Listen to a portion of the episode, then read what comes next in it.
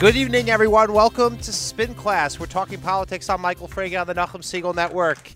And we're coming live from the Orthodox Union, 11 Broadway, downtown Manhattan. There is a live audience, and that's not just a laugh track in the back, folks.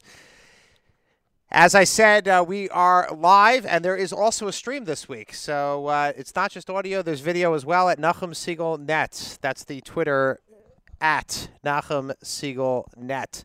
Great show ahead, folks. Uh, we were going to be discussing Brooklyn College. Brooklyn College in the news with a BDS anti Israel event. And we have CUNY trustee Jeff Wiesenfeld, who is going to be joining us. My old mentor and colleague, Jeff Wiesenfeld. We are going to be having the kickoff of our Meet the Mayoral Candidates of 2013 series. Bill de Blasio, the current public advocate running for mayor of New York City, is going to be joining us as well.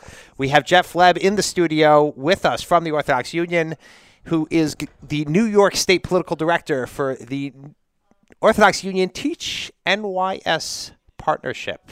Teach New York State partnership, and a great advocate on behalf of our community.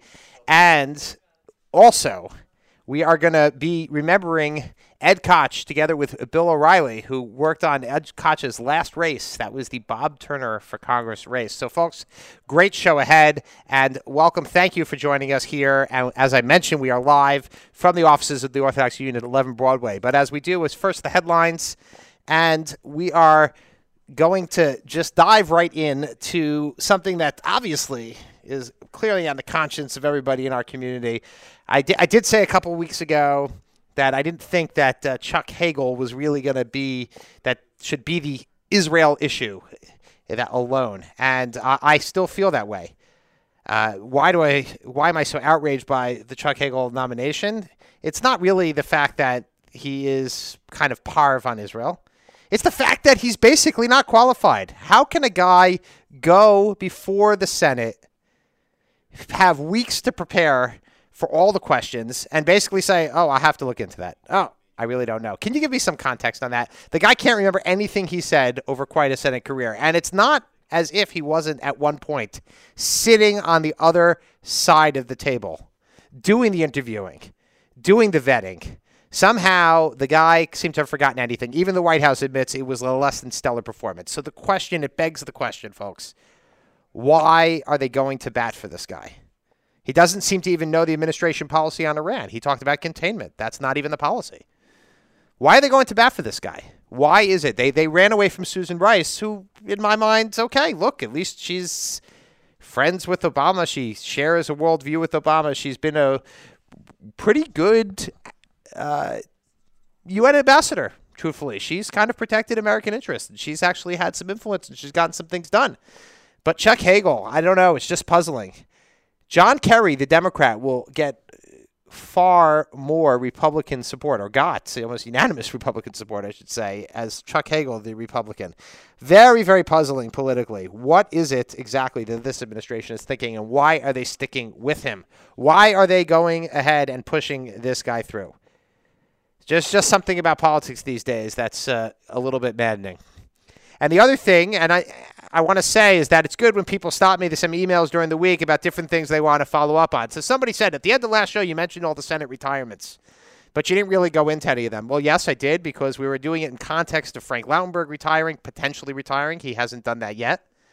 But there are other Senate retirements, and they are actually creating a lot of this turmoil that we see that we've seen over the course of this week as a kind of our second political headline of the week, which is the war within the Republican Party, the Tea Party versus the establishment. The Tea Party people are, are now being taken on by Karl Rove, who is going ahead and recruiting some big money to get mainstream, more electable candidates. Now, I agree, you want to get more electable candidates.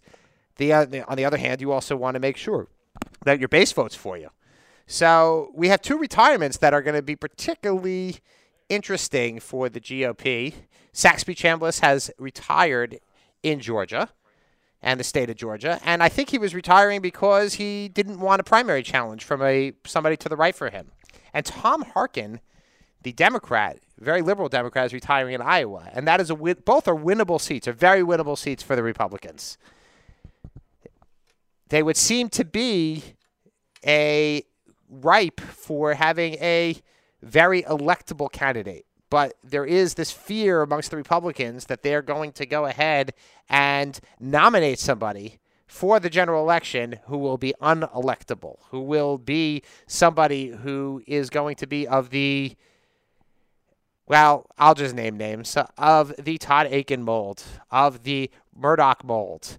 So there is going to be this feeling that, oh, we got to find people who are going to be moderate. And the truth is, there is something to be said for Republicans thinking, ah, oh, we could have won Delaware. We could have won Nevada, you know, Sharron Angle. We could have won we could have won in Indiana. We could have won in Missouri. We would have won all the seats, and potentially they would be in the majority, but for many gaffes.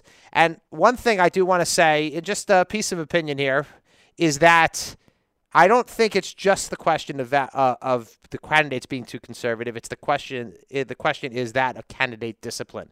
Candidates, you need to be disciplined. You just, no matter how conservative you are, if you don't say for lack of a better word, truly stupid things, you're probably going to run a very decent campaign. But if your entire campaign is going to be torpedoed by what's known as the macaca moment, and that brings us back to uh, George Allen, who was the one-time senator of Virginia, who ran again for senator this time around and and did not, and lost, but at one time was considered a rising star in the Republican Party. George Allen had a macaca moment, and you might ask, what is macaca?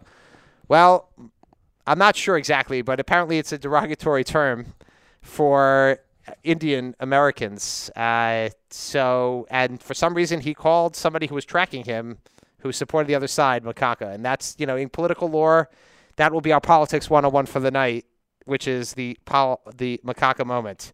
Last issue that I want to very, very cover briefly, and this also has to do with the Republicans, is it's it really incredible. You have an open seat right now in Massachusetts, and the Republican Party cannot find anybody to run for that seat. Scott Brown took a pass. Everybody is basically taking a pass.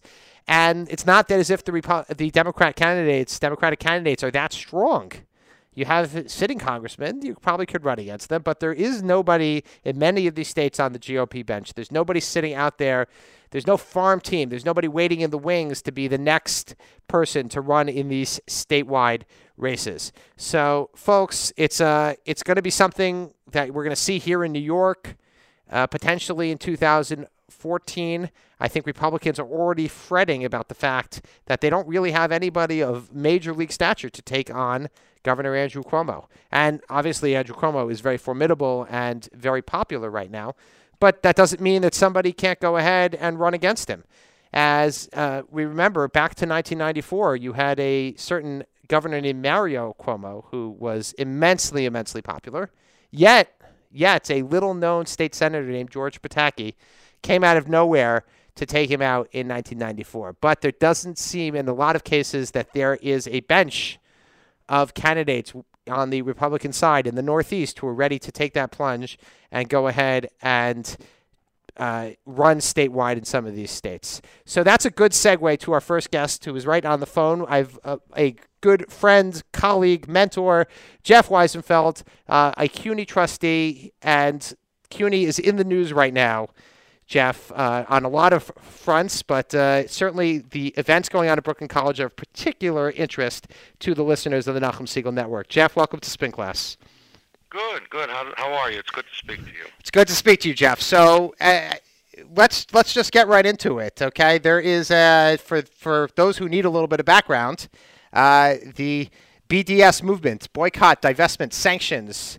They've moved into New York. They moved into the heart of the of our community at Brooklyn College and uh, held an event which was sponsored, though not endorsed, very nuanced language, sponsored by the official college. And uh, this has obviously been a source of tremendous controversy and discomfort. It's a very unfortunate precedent. Uh, it is a first for City University.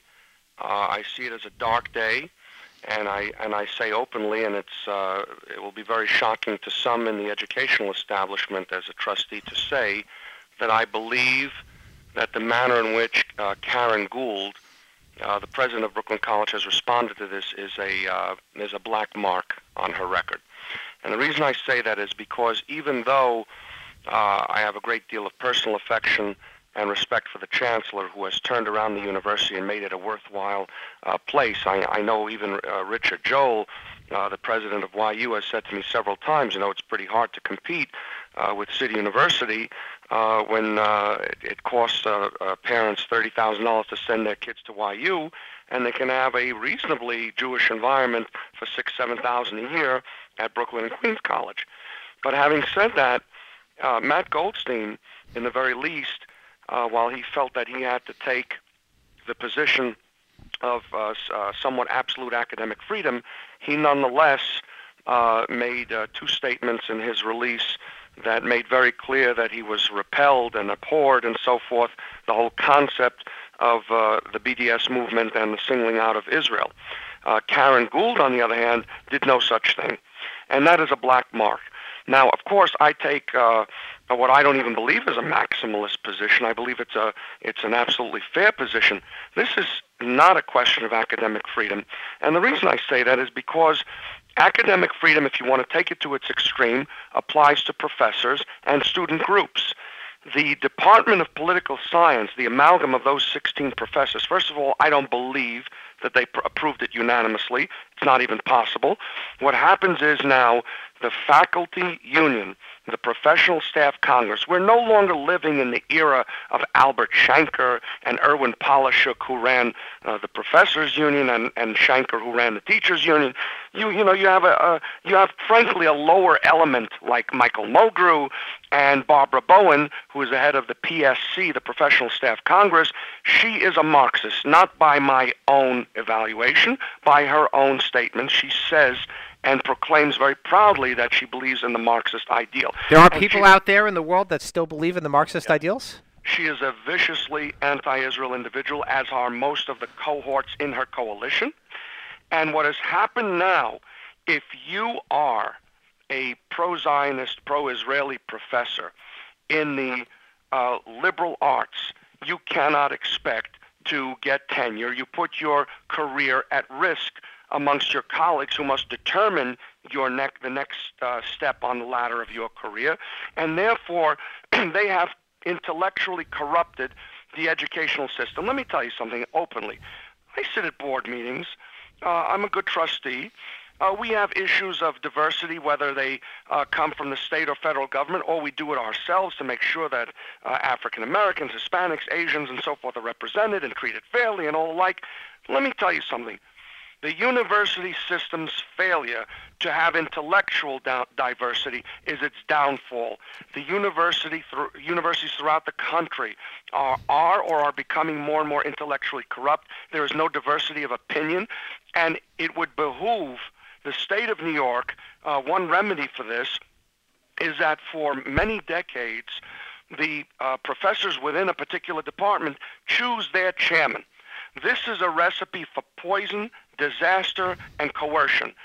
The bylaws of the city university should be amended by a, an act of the state legislature and should be signed by the governor, which would revert the selection of chair, chair people of departments to the presidents of the college or uh, with a veto, if need be, by the chancellor and his selection. That would assure, with the right president and with the right chancellor, pardon me, that you have a balance in terms of ideology. Because right now, right now you cannot be pro-Israel and and expect to advance within the department. And little by little, as professors retire, this situation is getting worse and worse. Now let me come to the community. I blame the community equally. Listen, I've eaten Wh- my heart out which community, Jeff? the Jewish community. I've eaten my heart out, and I've, you know, I, I used to have a uh, an uncle who uh, he was a cab driver, and you know he couldn't take, you know, the, the some of the passengers would make him crazy, and he would come home and and he would say, I, I cannot take it. Half the people in the world are crazy, and the other half are not normal. So what? Uh, by in a similar vein, in a similar vein, uh, you have a catch-22 situation. The Jewish community, two-thirds of the Jews, two-thirds of the Jews basically are apathetic, don't get involved, don't care. And half of those two-thirds, or a full third are absolutely hostile to the rest of us and to the state of Israel.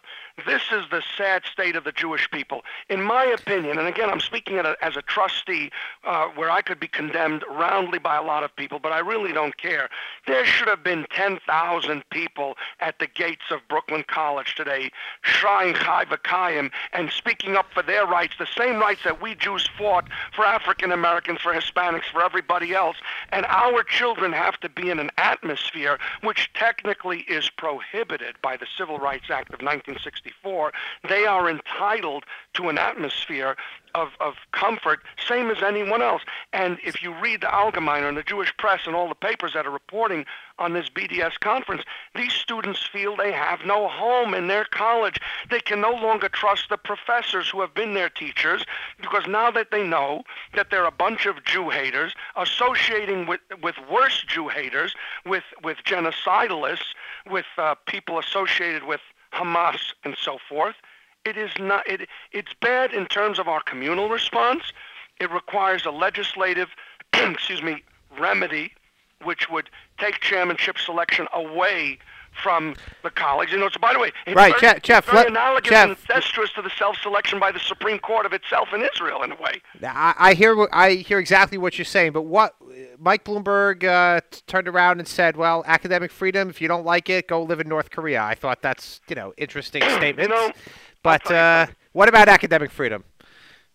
Look, again, as I pointed out in the beginning, academic freedom, if you take it to its extreme, it applies, number one, to students and to professors. It does not apply to an administrative arm of the university.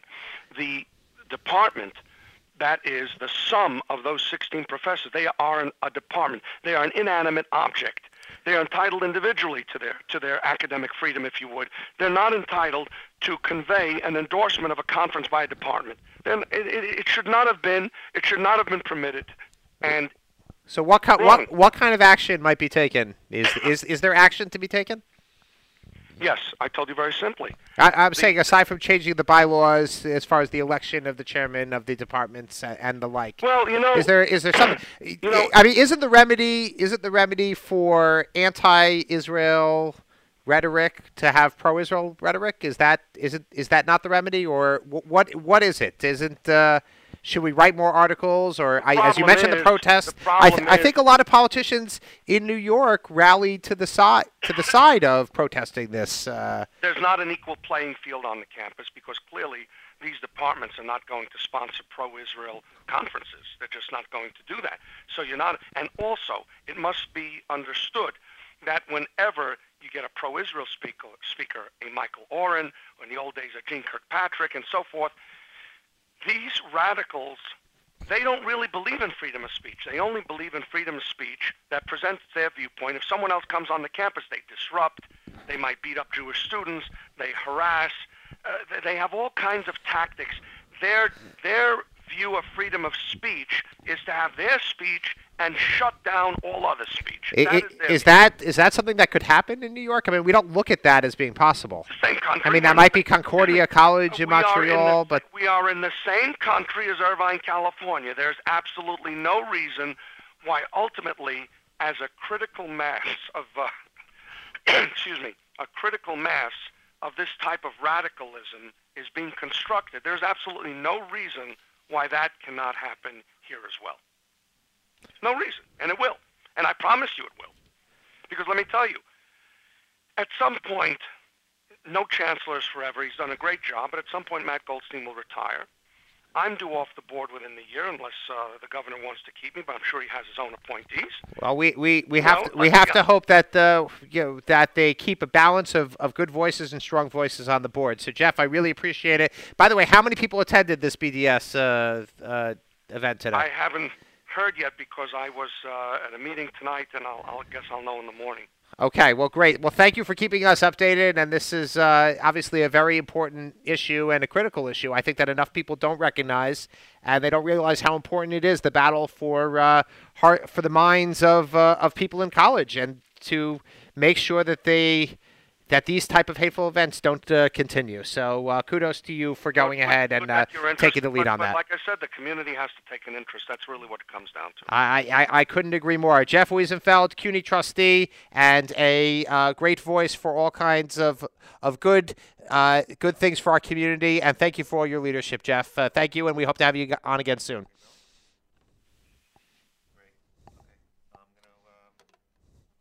So this is spin class. We were just talking to Jeff Wiesenfeld, CUNY trustee, and we are now going to uh, just very quickly uh, introduce Jeff Leb, our guest host tonight uh, of the IPA uh, here at the Orthodox Union. And uh, Jeff, you want to just give us a quick rundown on the IPA before we get to as a segue before we get to our next guest?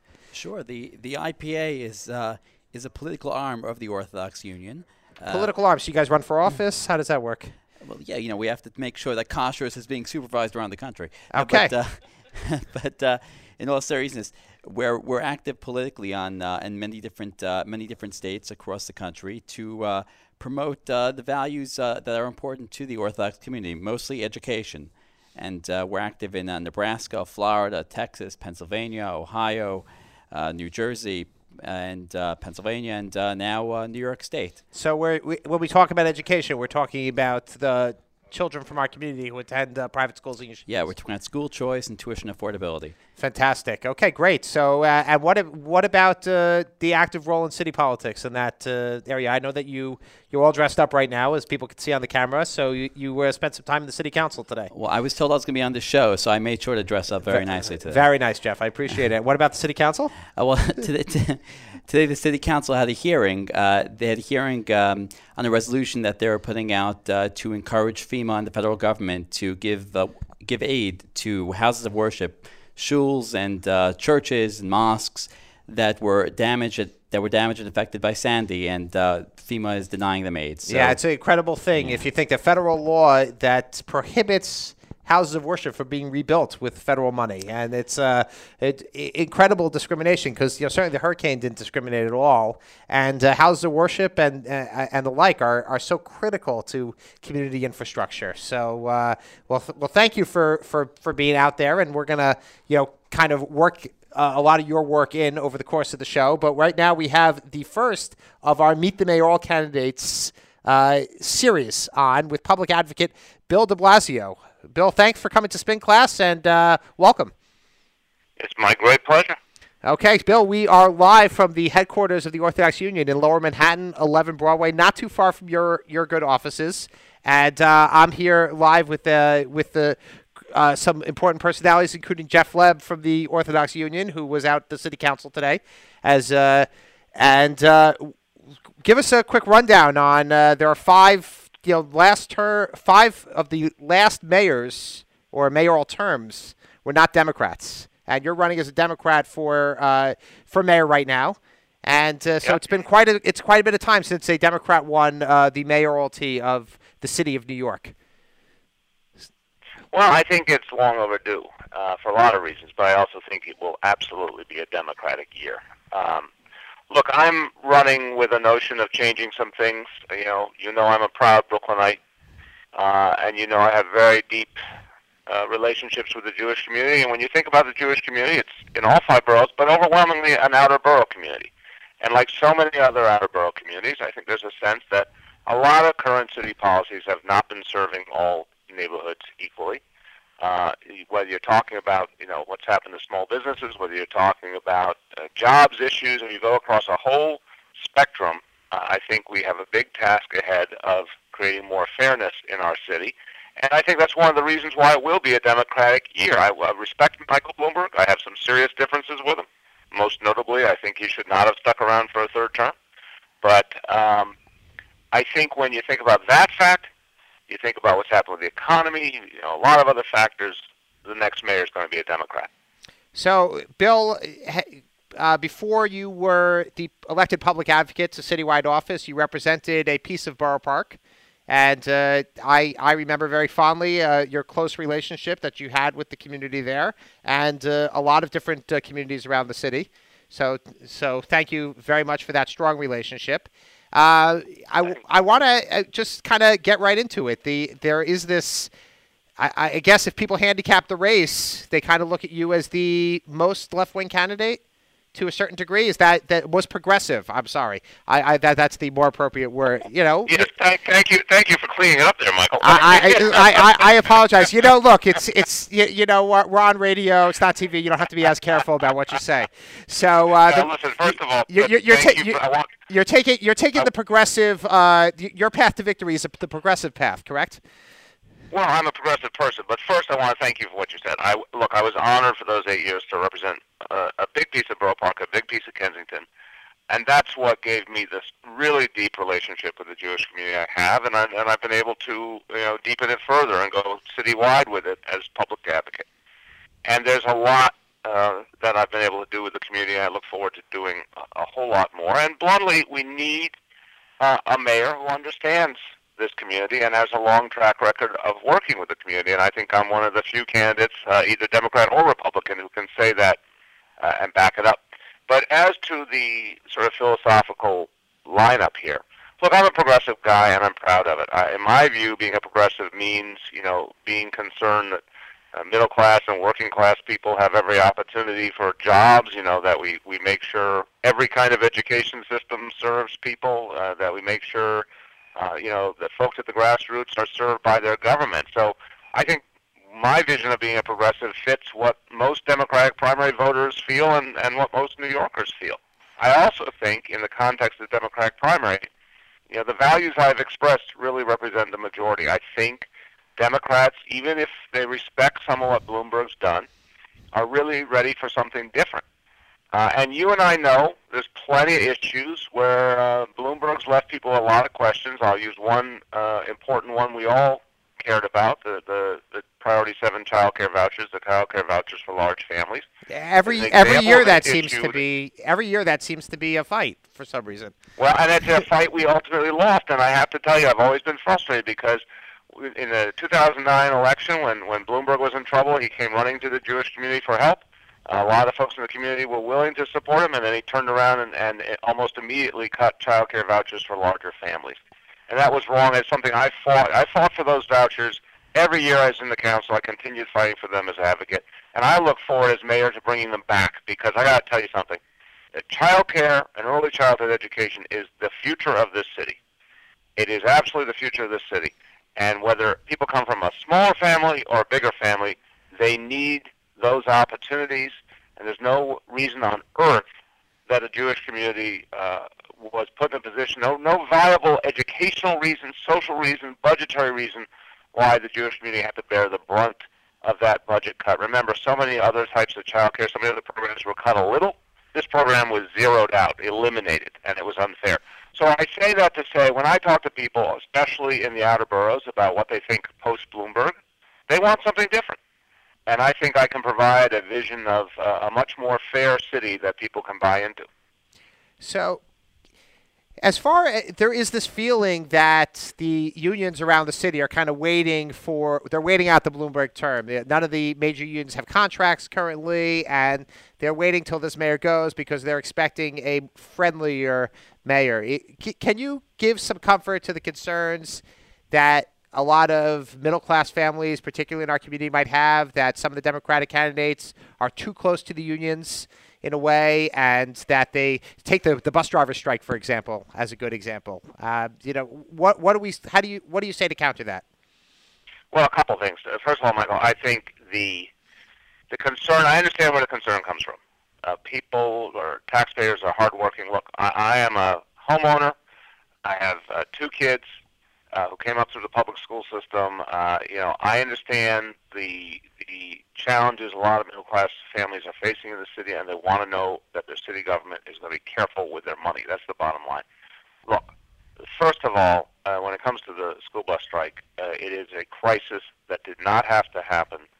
Um, the mayor, I think, uh, approached this in a way that really fomented the crisis. And I think when you look at the history going back even to the 1970s, previous mayors uh, found ways to keep the buses running even when there were problems or issues with the union. They always kept the buses running and worked those issues out separately. And I think this is a, a huge mistake uh, that the mayor let it get to this point.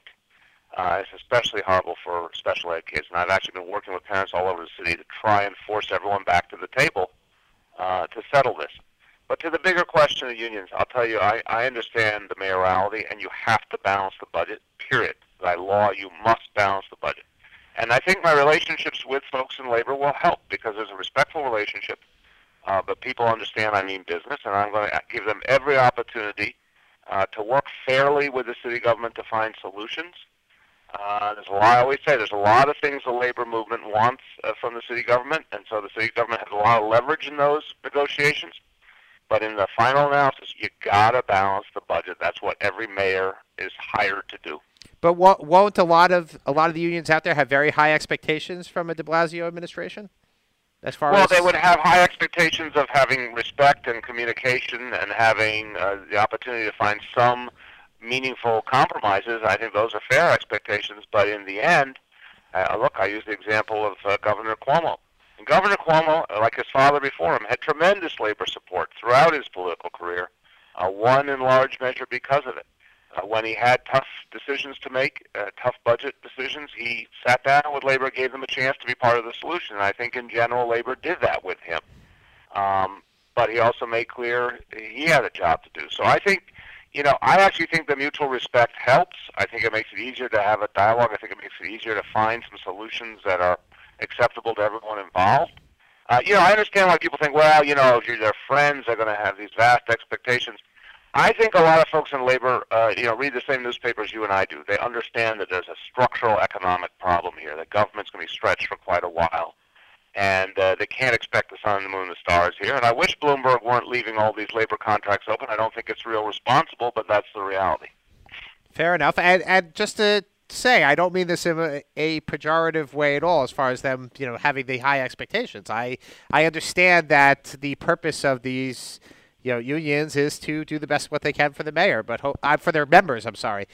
Uh, just uh, as we close, you know, one more question with regard to Brooklyn, and then uh, you know, outer borough question, something that's really been yeah. Uh, on the minds of many in the Jewish community, and particularly as as the Orthodox community seems to be pitted against the Russian community in the final city council redistricting maps, and. Uh, you know, there doesn't see there seems to be uh, that it happened in the past that the Orthodox community seems to always get a uh, short shrift when it comes to some of these maps. They always seem to just uh, kind of be pigeonholed into uh, a you know a smaller uh, piece of the pie than they might have otherwise. So uh, you know, maybe you know, do you have any opinion on that on that specific issue?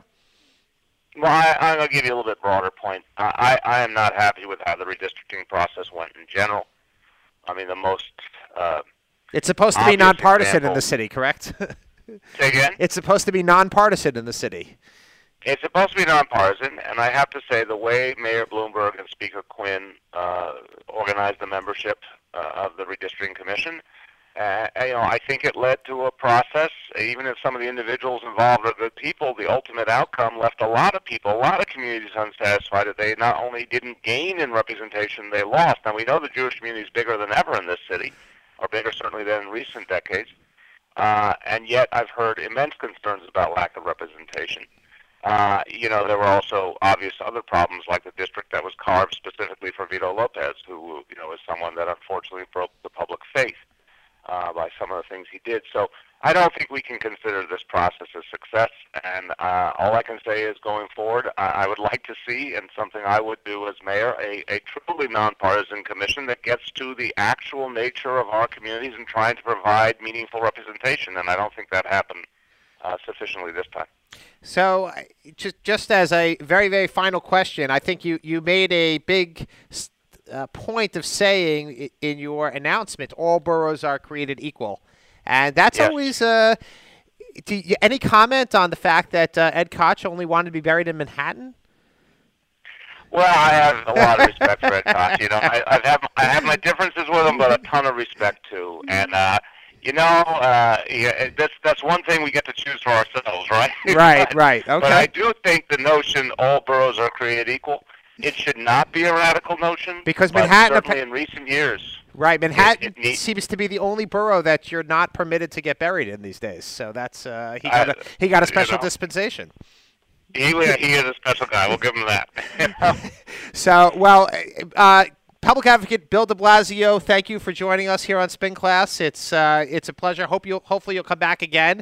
And uh, it's it's clear to to me at least uh, why you're such an effective public advocate. Just uh, to give you a quick shout out, you were the one really who pushed the city to make the mold issue a big issue in the aftermath of, of Hurricane Sandy. It took the administration and the council a little while to come around. And uh, as somebody in the Hurricane Sandy affected area, I have to thank you for really making that a priority and final and, and making sure that stayed on the conscience of everybody at City Hall. So thank you. Thank you, Michael, very much. I talked to so many homeowners dealing with that issue, and it's, it's my job to protect their interests. Absolutely. A very effective public advocate, Bill de Blasio. Thank you for joining us here on Spin Class. All right, take care. Thank you. We're here again, still live at the Orthodox Union, and I'm sitting here still with uh, Jeff Leb. Uh, we are on the video stream. Got to adjust to uh, being on video at the same time. So, uh, Jeff, we gave a little overview of the IPA there, and uh, let's uh, give give me a little bit of an idea of when you go to Albany, what what happens and what's your agenda? How do you lay out that agenda? Well, when we go to Albany, we meet with uh, as many elected officials as possible to gauge their interest in uh, private school, uh, you know, private schools issues and uh, school choice, tuition affordability. Uh, we have very productive meetings with them. We tell them what our agenda is, and uh, we try to get them on board. And was there anything specific that you kind of get them on board? It was just the idea or there's uh, there's actual. Well, I don't want to bore your listeners, but they're definitely uh, nothing's boring about making tuition more affordable. there are there are definitely some issues. The the big issue on the table. I mean, nobody in this room would you know be very uh, very happy or laughing when they heard about my tuition bill. So let's uh, you know. the big issue in uh, the big issue in Albany right now is uh, is mandated services and uh, and cap reimbursement. And uh, not to get too technical, but uh, those are uh, those are two streams of, of funding that schools are mandated to do, hence the term mandated services. And the state owes schools right now, the non-public school community, the private school community, something like two hundred and ten million dollars in overdue funds. And every year the the debt gets bigger and every year we ask for payment and uh, we never really seem to get it. So that's something we're really going after right now. Uh, the governor gave us a 4% increase this year in, uh, in mandated services and uh, cap reimbursements, but uh, we're still short uh, 24 million, for, 34 million for the year. So, how do we short 34 million? I, I, I'm, to explain to me the math there. Well, there's a formula that uh, there's a formula based on the amount of uh, times attendance is taken. Right, but I understand that. But what I'm saying is, how are you short in the end? If if if the program is there, the program is there, right? And right, right. Because, so well, it's one of these mandates that the state uh, the state just doesn't seem to uh, find the money to pay for. Much like the CFE, which uh, the campaign for fiscal equity, which has never been uh, has been fully funded at all. So, so is that an example of fuzzy math?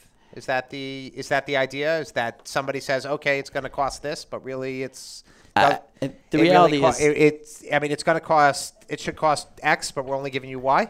Yeah, listen, the reality is that there's uh, you know, we're we're in tough uh, financial times, tough fiscal climate, and uh, choices have to be made as to what will get funded and what won't get funded. And uh, you know, we want to make sure that our mandated services and uh, the issues that affect the private school community are one of those issues that will get funded you know, all we can do is advocate and uh, and lobby, and we I'm working with the uh, the UJA and uh, the Catholic Conference on this, and I know. Uh, Aguda showed up this past week also to speak on the issue, and uh, you know all the groups they are had, They had their mission this week. yeah, they had a mission. Yes, yes, right. and uh, all these groups are working together on uh, the same cause, and hopefully we'll uh, will ultimately be successful on this.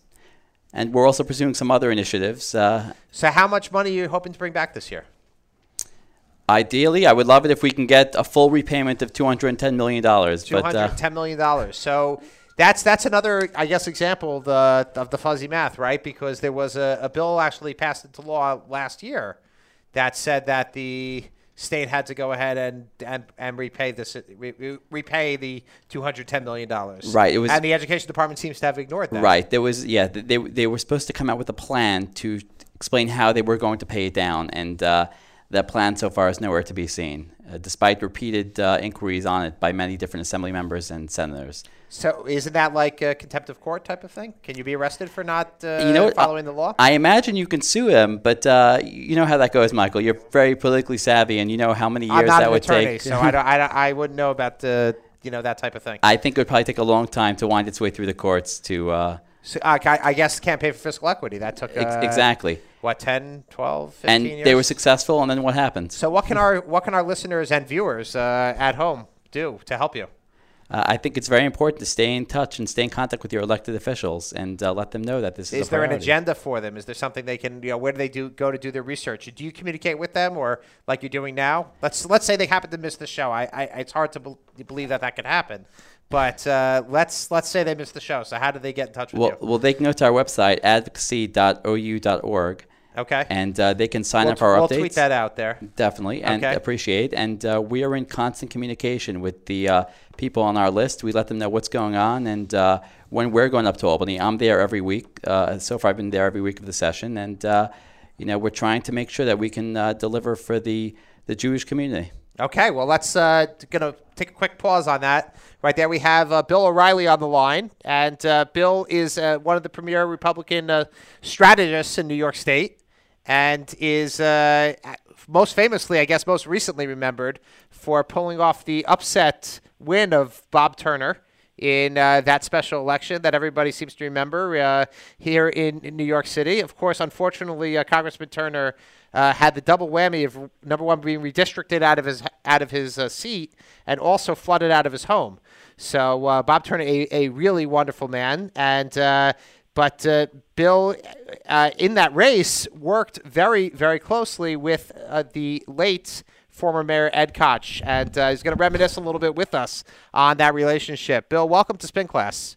Oh, Michael, Michael, thank you so much for having me on. It's a it's an honor to be on, and, and to talk about Ed Koch at any time is a double honor. You know, what what, a, what an amazing guy! It it even seems. I mean, it's now been several days since he passed, but it just seems almost impossible that he's gone. I'm I'm waiting for him to turn the corner and and uh, and, and and say he was kidding because he's just such a big force in all our lives.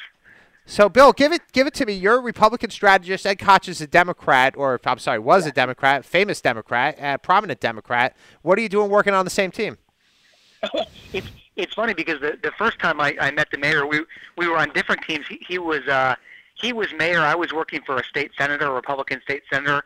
Around 1988, and I was sent. He was going to be doing a news conference, and I was sent as a kind of a, a young cub staffer to go and listen in or you know kind of spy on his news conference he was holding. They call that a tracker. went- They call that a tracker, exactly. But I, I was going to go invisible, and um, you know, I uh, we we uh, we're walking down separate converging paths on the northeast end of City Hall Park, and we we basically banged right into each other. But before we did, he saw me coming, and he just checked me, and I went flying on my butt. And the, the mayor just stepped right over me and kept going. And the security guards picked me up and brushed me off. And I think they thought I was a reporter because I had a notebook in my hand. And I remember thinking at the time, boy, Mayor Koch is even tougher than, than they say. uh, you're just such a determined man. And so it was very nice years later to be able to work a- alongside him and not, not to end up on my butt as a result. So you got you got knocked down by the little Jewish guy. exactly. exactly. Only I- I- only only I've in New, only in New York does that kind of thing happen, where the uh, where, where the where the Irish guy gets gets knocked down by the Jewish guy. So. exactly. The six-two Jewish guy. He was fantastic. You know? So, so Bill, talk to us a little bit about the Turner race, a little bit of reminiscing about, you know, Ed Koch really put everything he had into that one. he put everything he had into it, and and that was one thing that I found amazing about Mayor Koch was that was that the the, the final ten years of his life um, may have been some of his most relevant. Uh, he he he was what he did with Bob Turner. He, he first of all he made that race winnable. He made a lot of us who worked in the race look look a lot better than we are. Um, and he took a huge political risk in doing it. I mean, the the mayor had had endorsed Republicans in the past. He would, uh, you know, he would endorse the person um, and not necessarily the party. But he was, you know, pretty a pretty strong Democrat. And uh, but he picked a, a total unknown in Bob Turner, and um, and he backed him based solely on his uh, position on Israel. In, in do in doing so, he um, he you know went against an Orthodox Jew that he's known for years. He's been close with the Weprin family, and they're a wonderful family. And David's a wonderful guy. And um, but but Ed Koch saw an opportunity to make a very very large point in um, in a, a special election, and he did. He made a huge point. I mean, I remember the the night that Bob Turner won. The Drudge headline that night was "Revenge of the Jews," and it was just a classic. It was wonderful, and it really, I think, put the Obama administration back on its heels um, because they realized they had a problem, and um, and I, that was all Ed Koch. I mean, it was a lot Bob Turner too, but without Ed Koch, it, it was not possible. So he took a real gamble and uh, was willing to do that at age 88. You I mean, he could have set, the, the mayor could have settled on his laurels. I mean, my lord, his laurels run, uh, you know, run 50 years, but still at 88, he was taking on new challenges and taking risk in them, and that's such a rarity. So a, a courageous politician. Well, I guess you you you know it personifies a little bit the lame duck, right? The, you have uh, politicians who, are nearing the end of office, they're willing to take certain risks, and then obviously, if they're out of office, uh, they're willing to take even more risks. Uh, but how did he remain relevant for all those years, in, in your opinion? Right? I mean, how did he even even take the his his uh, reform movement with regard to Albany, which ultimately was unsuccessful. Exactly. He tried to do the whole yeah. redistricting thing, the independent yeah. redistricting, uh, New York uprising. He got he put that at the top of the agenda, but in the end he didn't win. But yet he managed to stay relevant so much to New York City politics and New York State politics. A- absolutely, and when I think about it, I did a I wrote an op-ed piece on, on the mayor after his passing, and I said he was what Teddy Roosevelt had in mind when he wrote The Man in the Arena. Was that was that Ed Ed Koch always fought for what he thought. He didn't care about the labels. He didn't care about the consequences he was willing to be brave politically and, and as a man, and and uh, he w- he would go out there and have that fight. It was it was a pretty amazing thing. I think that he, I mean, no, he stayed you know relevant after Lee did all kinds of things. He had a movie reviews for a while, and and he was active. But I think when he saw, and I'm just speculating, but when Albany really went into gridlock, you know, four or five years ago, when when really nothing was getting done and there was an absolute paralysis in Albany. Uh, you know, this was after Eliot Spitzer with Governor Paterson was having a pretty tough time, and before Governor Cuomo came in. Um, I, I think a lot of people were genuinely alarmed, I- including Mayor Koch. And I think Koch decided to get up and do something about it. And and he got really active with with his reform movement. Um, I didn't agree with all his positions on it, but but he cared about it. And he traveled the state, and he wrote a you know a, a you know he wrote, you know, 50 op-eds. He was out there every day doing news conferences, and he's just such a gutsy guy. You know, I, I've often thought that we should all live like Ed Koch, but I think if we did, we'd all kill each other. You know, um, he just he just would go out there and and um, unapologetically live his life and state his point, and um, and he did that to the end. You know, Bill, you we, know, we, we look at politics today so much about polling and focus groups, and exactly. everybody's so afraid to do anything that might eh, they might get a primary, they might get an opponent, they might somebody might stop supporting them. You know, yeah. What is that? Is that the what you see as a, as a consultant? The problem with oh, uh... I, absolutely, I absolutely see it. You know, Governor Christie said during the Republican convention, I think it was Governor Christie, he said something. Um, I wish I coined it. He just said you don't follow polls, you make polls. And and I just love that. I got a little shiver up my spine on the floor because that that was what an Ed Koch would do, or Rudy Giuliani would do, or the the, the real leaders that step forward. They make the polls. You know, they go out there and they step forward when no one else is willing to do it, and they say it. And there's a, you know, when they say things that are inherently true, you know, they they're felt by by voters, by everyday people Koch was was one of those. He made polls. He didn't follow them. and today, everything is polled and focus grouped, and you turn on Fox or MSNBC or you know any any other kind of networks, and you know what you're going to hear. It's all tested uh, lines. It's you know I do it for a living. I write talking points for clients, but it's all you could tell the difference between genuine and canned, and Koch was genuine. So, Bill, one thing I pointed out earlier uh, tonight was that the difficulty the Republicans are having in finding a candidate for the special election in Massachusetts. And I, I kind of made the connection as the, uh, the expected difficulty they're going to have in finding a good candidate for 2014 to run for governor. Uh, wh- what do you see about the GOP bench or the the problem that Republicans are having in that regard? I mean, it, I mean, I, I think I think a, a, a quality. I was up with the state GOP in Albany yesterday, and there was a meeting of the executive committee and of, and of the county chairman, and there's a, a, a very very strong feeling that that Governor Cuomo, who started off in a reform agenda, has has veered very much to the left and has veered very much towards a presidential race rather than what's in the in the best interest of, of New York. Um, so I think you will see uh, people step forward. You know, there are a few names that that that are uh, uh, out there. Uh, you know, Greg Edwards came out today, former lieutenant governor candidate. Uh, there's Chris Collins, Rob Astorino, who I work with. Um, there are some very talented Republicans out there. The question is, um, you know, who will step forward? They'll have to do it pretty early. It's a, it, it, Governor Cuomo is a very talented guy. He's exceptionally bright politically, as everyone knows, and um, and he'd be a very tough competitor. Even if his numbers have dropped a little bit, he's going to be strong. So it may be somebody, you know, who has to be really brave and go out there and be willing to be an underdog and uh, to make the points that have to be made. But uh, you know, someone will be there.